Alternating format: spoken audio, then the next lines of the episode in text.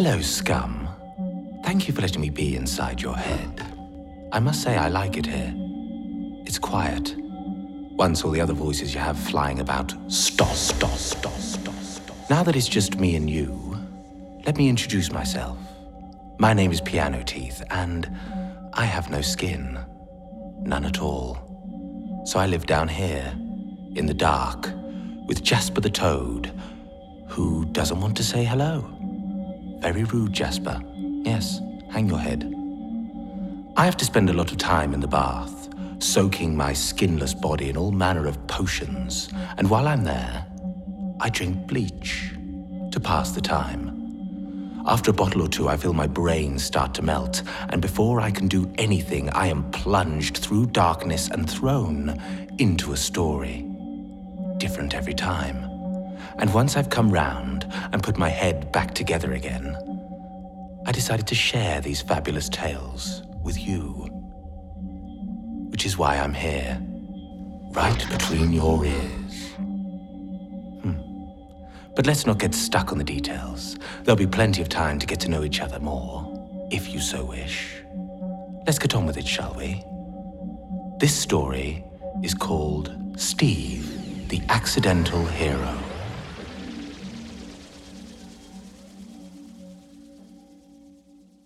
This is a story about how a perfectly ordinary man became the greatest hero of them all. Steve didn't look like a hero. At all. Heroes are big and muscly. Steve was skinny.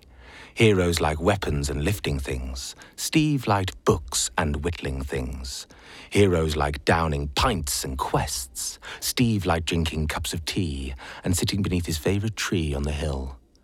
Which is where we find him now having a snooze, his pale, skinny legs cooking in the midday sun. He woke up, terrified, not just because of the sunburn, but also because he heard a voice, talking about his pale, skinny legs. He looked around, trying to see who it was that kept describing his weak, pathetic body, but he couldn't see anyone. But he kept hearing that voice. He got up, looking around for it, but there was no one there just an empty sky above him, held up by the rolling green hills of his homeland, dotted with trees and scratched with dirt paths. Who's there? he called out. But the voice just kept on describing the scenery in far more poetic language than he ever thought about it. It began talking about him and his uneventful life, and how today was going to be different. How after today, his life was never going to be the same again. What do you mean it's never going to be the same again? he asked, worried now. And he should be, because his life was never going to be the same again. You've already said that, said Steve, to no one, scared. And well, he should be, because his life was never going to be the same again. What the? When all of a sudden, he saw a horse galloping towards him, with an old man sat on it, shouting his name. It was his neighbour, Old Tom, always had a smile on his face and a pocket full of sweets. Nice guy. Where'd you get the horse? Steve asked. But old Tom wasn't smiling now. He dismounted and threw himself on Steve. Kaizen the fuckers attacked the village. Who's Kaizen the fucker? asked Steve. The most evil warlord that ever walked the land. He swore vengeance on your parents after your father killed his brother. Steve was unaware that any warlords were operating in the area, or that his parents were locked in a blood feud, or that his dad had killed a man. Everyone's dead, Steve, said old Tom. Kaizen broke through my magic protection spell. Yes, I'm a wizard, Steve. Get over it. They're all dead, Steve. Everyone back home that you grew up with, that you loved. What about. What about Mum and Dad? Old Tom slapped him in the face. Especially your mum and dad. Don't cry. Fine. Cry a little bit. But listen, Kaizen will not rest until he's killed you as well. Then the prophecy is complete, and he will rule the world, and not in a good way. Steve was confused. What prophecy? The prophecy, Steve! I don't have time to explain your destiny. Here, take this. Steve was nearly knocked off his feet as old Tom threw him a long leather bag. It was heavy. Steve opened it, peering inside. Blue steel winked back at him. It was a sword. A really cool looking sword. That was your father's sword, Steve. He gave it to me before he died. to give to you. Use it well. Did he. Did he have any last words? Steve asked, choking back his tears. Yes. He said, Fuck, I'm on fire. Fuck, fuck, fuck, fuck, fuck. Shit. Give this to Steve. Fuck, fuck, fuck. Ah, fuck. It's too much. I'm burning. Kill me now, Tom. Fuck. Fuck, please. Please kill me now. Oh. Old Tom put an arm round a bawling Steve. Do I. Do I have to fight Kaizen now? asked Steve. No, said old Tom. He will kill you. You're going to go to Adoy. She's a witch, lives on an island far away from here. She'll train you up to be a warrior. The horse knows the way, don't you? The horse lit a cigarette and nodded, and so Steve heaved himself up into the saddle. You're not coming? he asked old Tom. No, said the wizard. I'm going to hold these bastards off.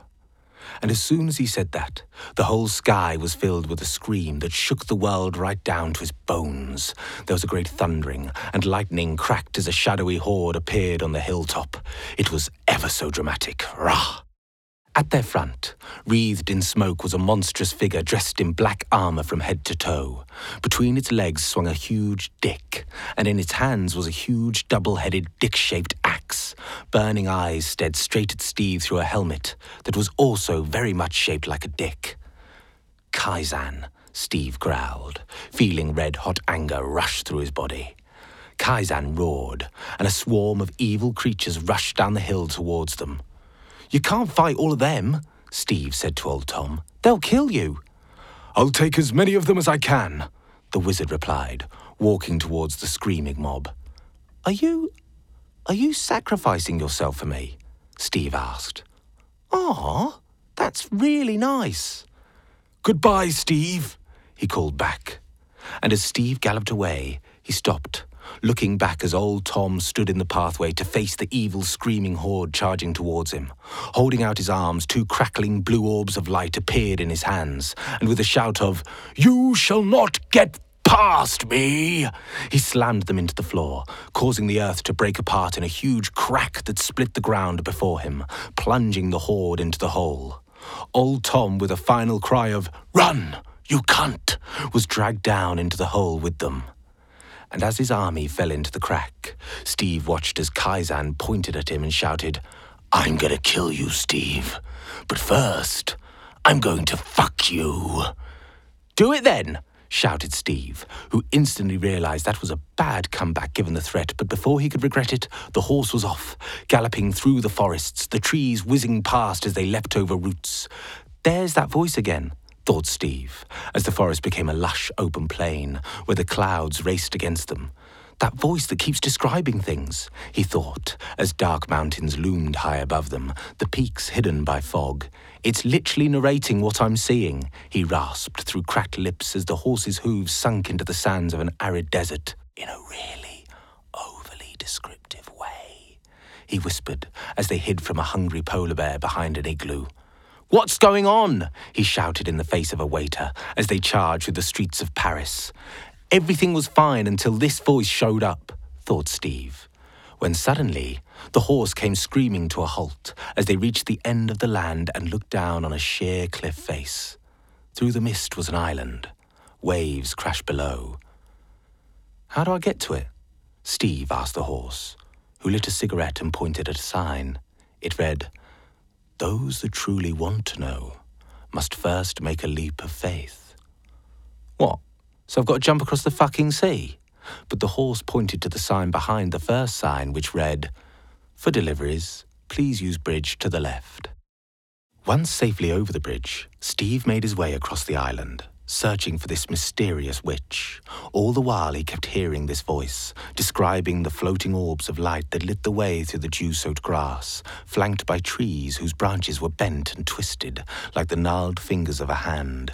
How he was watched by the still eyes of stone statues, the heads of long forgotten warriors and poets, monarchs now crumbling away in time. This is mental, Steve said. No one thinks like this. It's like being in a story, like I'm the character in a. When suddenly he staggered into a clearing. in the middle of which sat, with her back to him, a little round old lady on a stump. She had a tangled knot of hair and a brown smock. Welcome, she said, not turning round. Let me guess. Another would be warrior looking for training. Go on then, tell me your story. A nemesis to defeat, a death to avenge, a prophecy to fulfill. Uh, yeah, all of those things. And so Steve told her. Well, he tried to tell her, but he couldn't actually hear himself telling her. All he heard was that voice, talking about how he told her. And so now I'm here, said Steve, ready to be trained. Hmm, Adoy pondered. Yeah, yeah, you have all the requirements to be on a hero's journey. You got the first bit anyway. Did you bring your own weapon? Yeah, my father's sword. Ha! Classic. And with that, Adoy span round, sizing up Steve with twinkly green eyes. Oh, you're skinny, aren't you? Right, let's get you trained up then. Bam, bam, bam, bam, bam, bam. Uh, right, okay, my name's Steve, by the way. Don't do names, not anymore. No, the amount of heroes that have come this way, I'm bored of it, Simon. Bored of it. Right, come on, she said, lighting a cigarette. Let's crack on with this montage. Bam, bam, bam, bam. Bam, bam, bam. Bam, bam, bam. And so Steve found himself doing press ups, then sit ups, then running, then waking up early, failing a task, getting annoyed with Adoy, lifting weights, hitting things, more press ups, better sit ups, quicker running, laughing with Adoy, heavier weights, bigger arms, better with the sword, easy press ups, really good at hitting things, nearly doing the task, enjoying waking up early, running really good now, very strong, overcoming the main task from the beginning, Adoy's respect. Steve was now ready. You're now ready, Simon. Go. Go from this island and fight, um, who was it? What was his name? Kaizen the fucker. Oh, yeah. Go on, crack on with your destiny, lad. I'll wait for the next mug to come this way. Why don't you stop doing this? said Steve. You clearly don't want to do it anymore. Oh, Simon, she said, lighting a cigarette. Have you not worked it out yet? The mysterious voice. There are forces at work here beyond your understanding. If you knew, blow your fucking mind. Go on, off you go. Bam, bam, bam, bam, bam, bam, bam, bam, bam, bam. What forces at work? shouted Steve as Adoy began to fade into the mist. I know what you mean about the voice. Tell me more, Adoy, please. But suddenly, Steve was back on the horse, charging across the land. He no longer listened to the voice which described the scenery changing all about him, the perilous journey, the various battles he fought along the way. He arrived at Kaizen the Fucker's dark tower. It stabbed up into the grey sky like a big cock. It looked like your classic evil lair. Fire, smoke, imposing decor, all that good stuff. I shouldn't be here, said Steve as he made his way to the entrance, readying himself to fight the goblins that came streaming out of the doorway, snarling at him with fanged mouths. None of this started happening till I heard that voice, he thought, as he began hacking his way through the soldiers. I mean, I really don't want to be here, he said, as he plunged his sword into a goblin's throat. This is horrible, as blood splattered all over his face. Fucking hell! he cried over the moans of the dying, looking at the carnage of broken limbs and headless bodies behind him. Sulking, he made his way up the twisting, narrow stairs, killing any foe that came in his path until he came to the top of the tower, where Kaizen the fucker stood, wearing full armor, a cape billowing behind as he whirled the axe above his head and spinning his dick round in circles. Flames erupted either side, and a dramatic musical score was coming from somewhere. Steve, he said. Kaizen, Steve replied, readying his sword for this epic battle. With a roar, the two charged. The clash of steel rang out as their blades locked. I'm going to kill you. Then I'm going to fuck you. Just like I did your parents, shouted Kaizan, bringing his axe down at Steve's neck. That's disgusting, Steve said, parrying the blow. Did you really do that? No, said Kaizan, advancing on Steve, making his axe sing through the air. No, I would never. Then why say it? said Steve as he lunged forward. I didn't. It, it's not me, replied Kaizen, wrestling Steve to the floor. It's this voice. It makes me. It makes me do things. My God, yeah, I can hear it too, said Steve as he wrenched Kaizen's hands from his throat and kicked him away, describing everything that I do. It's ruined my life. It's like being, in, a, story. story, they said together. Steve stopped punching Kaizen and grabbed the sword, holding it above his deadly foe. With a swing, he sliced down on. With a swing, he sliced down on. With a swing, he sliced. No! said Steve as he reached down, grabbing Kaizen's hand. Come on, we're getting out of this story. Kaizen grabbed his axe. We have to find the storyteller. Follow me. Holding Steve's hand, he leapt off the tower the earth coming up to meet them fast. But just as they were about to hit the ground, a giant seagull came swooping from nowhere, catching them on its back. How did you know? shouted Steve as they flew through the air. If there's a storyteller telling a story, then there's an audience listening to it. Kaizen shouted over the noise of a great thunderstorm that suddenly erupted in the sky about them. The story has to have a satisfying ending, or the audience will murder the storyteller. Right, said Steve, readying himself to fight the dragon that came swooping towards them. So, this storyteller is probably frantically trying to find a way of ending us before we get to them. Exactly, screamed Kaizan as they crashed through a giant black wave that rose from the sea. Well, I want a happy ending, shouted Steve as the edge of the world came into sight. Holding their breath, they plunged off the edge of that world and came crashing through into another. Lights and sound erupted below them, and they swooped down onto a grey concrete land, running with rivers of cars. The voice is getting nearer, said Steve, as they ran past windows, peering inside, until they found what they were looking for. In the dark, they saw a man in a bowler hat, with no skin, sat with a microphone, talking into people's ears. They kicked down his door and burst in, waving their weapons about their heads. Stop this! They shouted at the storyteller, who backed away from them. Stop this now! Steve grabbed hold of the microphone. Do you have any idea what you're doing? Yeah, you. You, listening now. You having a nice time, are you?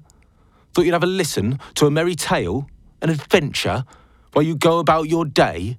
Do you, do you know? Do you know what I have been through? Do you know what it's like being in a story? What's wrong with you? All of you. I should kill your parents, make you fight an army, see how you feel. My parents are dead now. They're not just some inciting incident, they're my mum and dad. Yeah, and I had to fuck them. I thought you didn't. Well, I did a bit. He made me said Kaizan, pointing at the storyteller who was backing away, terrified. Right, said Steve, grabbing the storyteller and putting a sword to their throat. What do you want? asked the storyteller. We want a happy ending, said Steve. Me and Kaizan here. The works, all good, no bad. The happiest of endings that you can possibly imagine. And for all of your listeners, all of these people, to never listen to a story again. It's evil and it's cruel.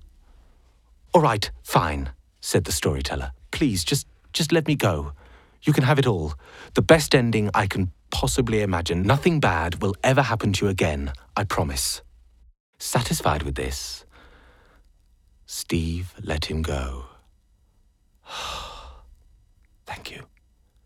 And with a nod to Kaizen, they left. Bye. Bye. Yeah, bye.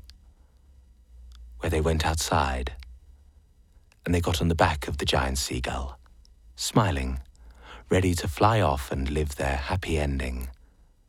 When they got hit by a bus and died.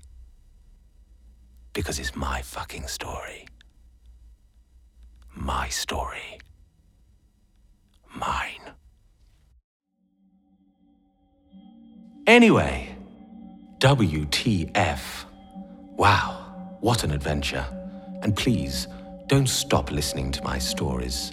The nasty man is dead now. You're safe. Don't worry. Well, I can't believe we've come to an end.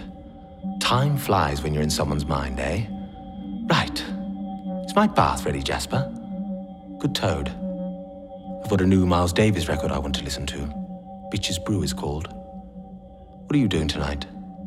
No plans? Want to, um, want to hop in the bath with me? Listen to Bitches Brew and drink some bleach. Nice and relaxing. Come on. Come and have a bath with me and Miles Davis.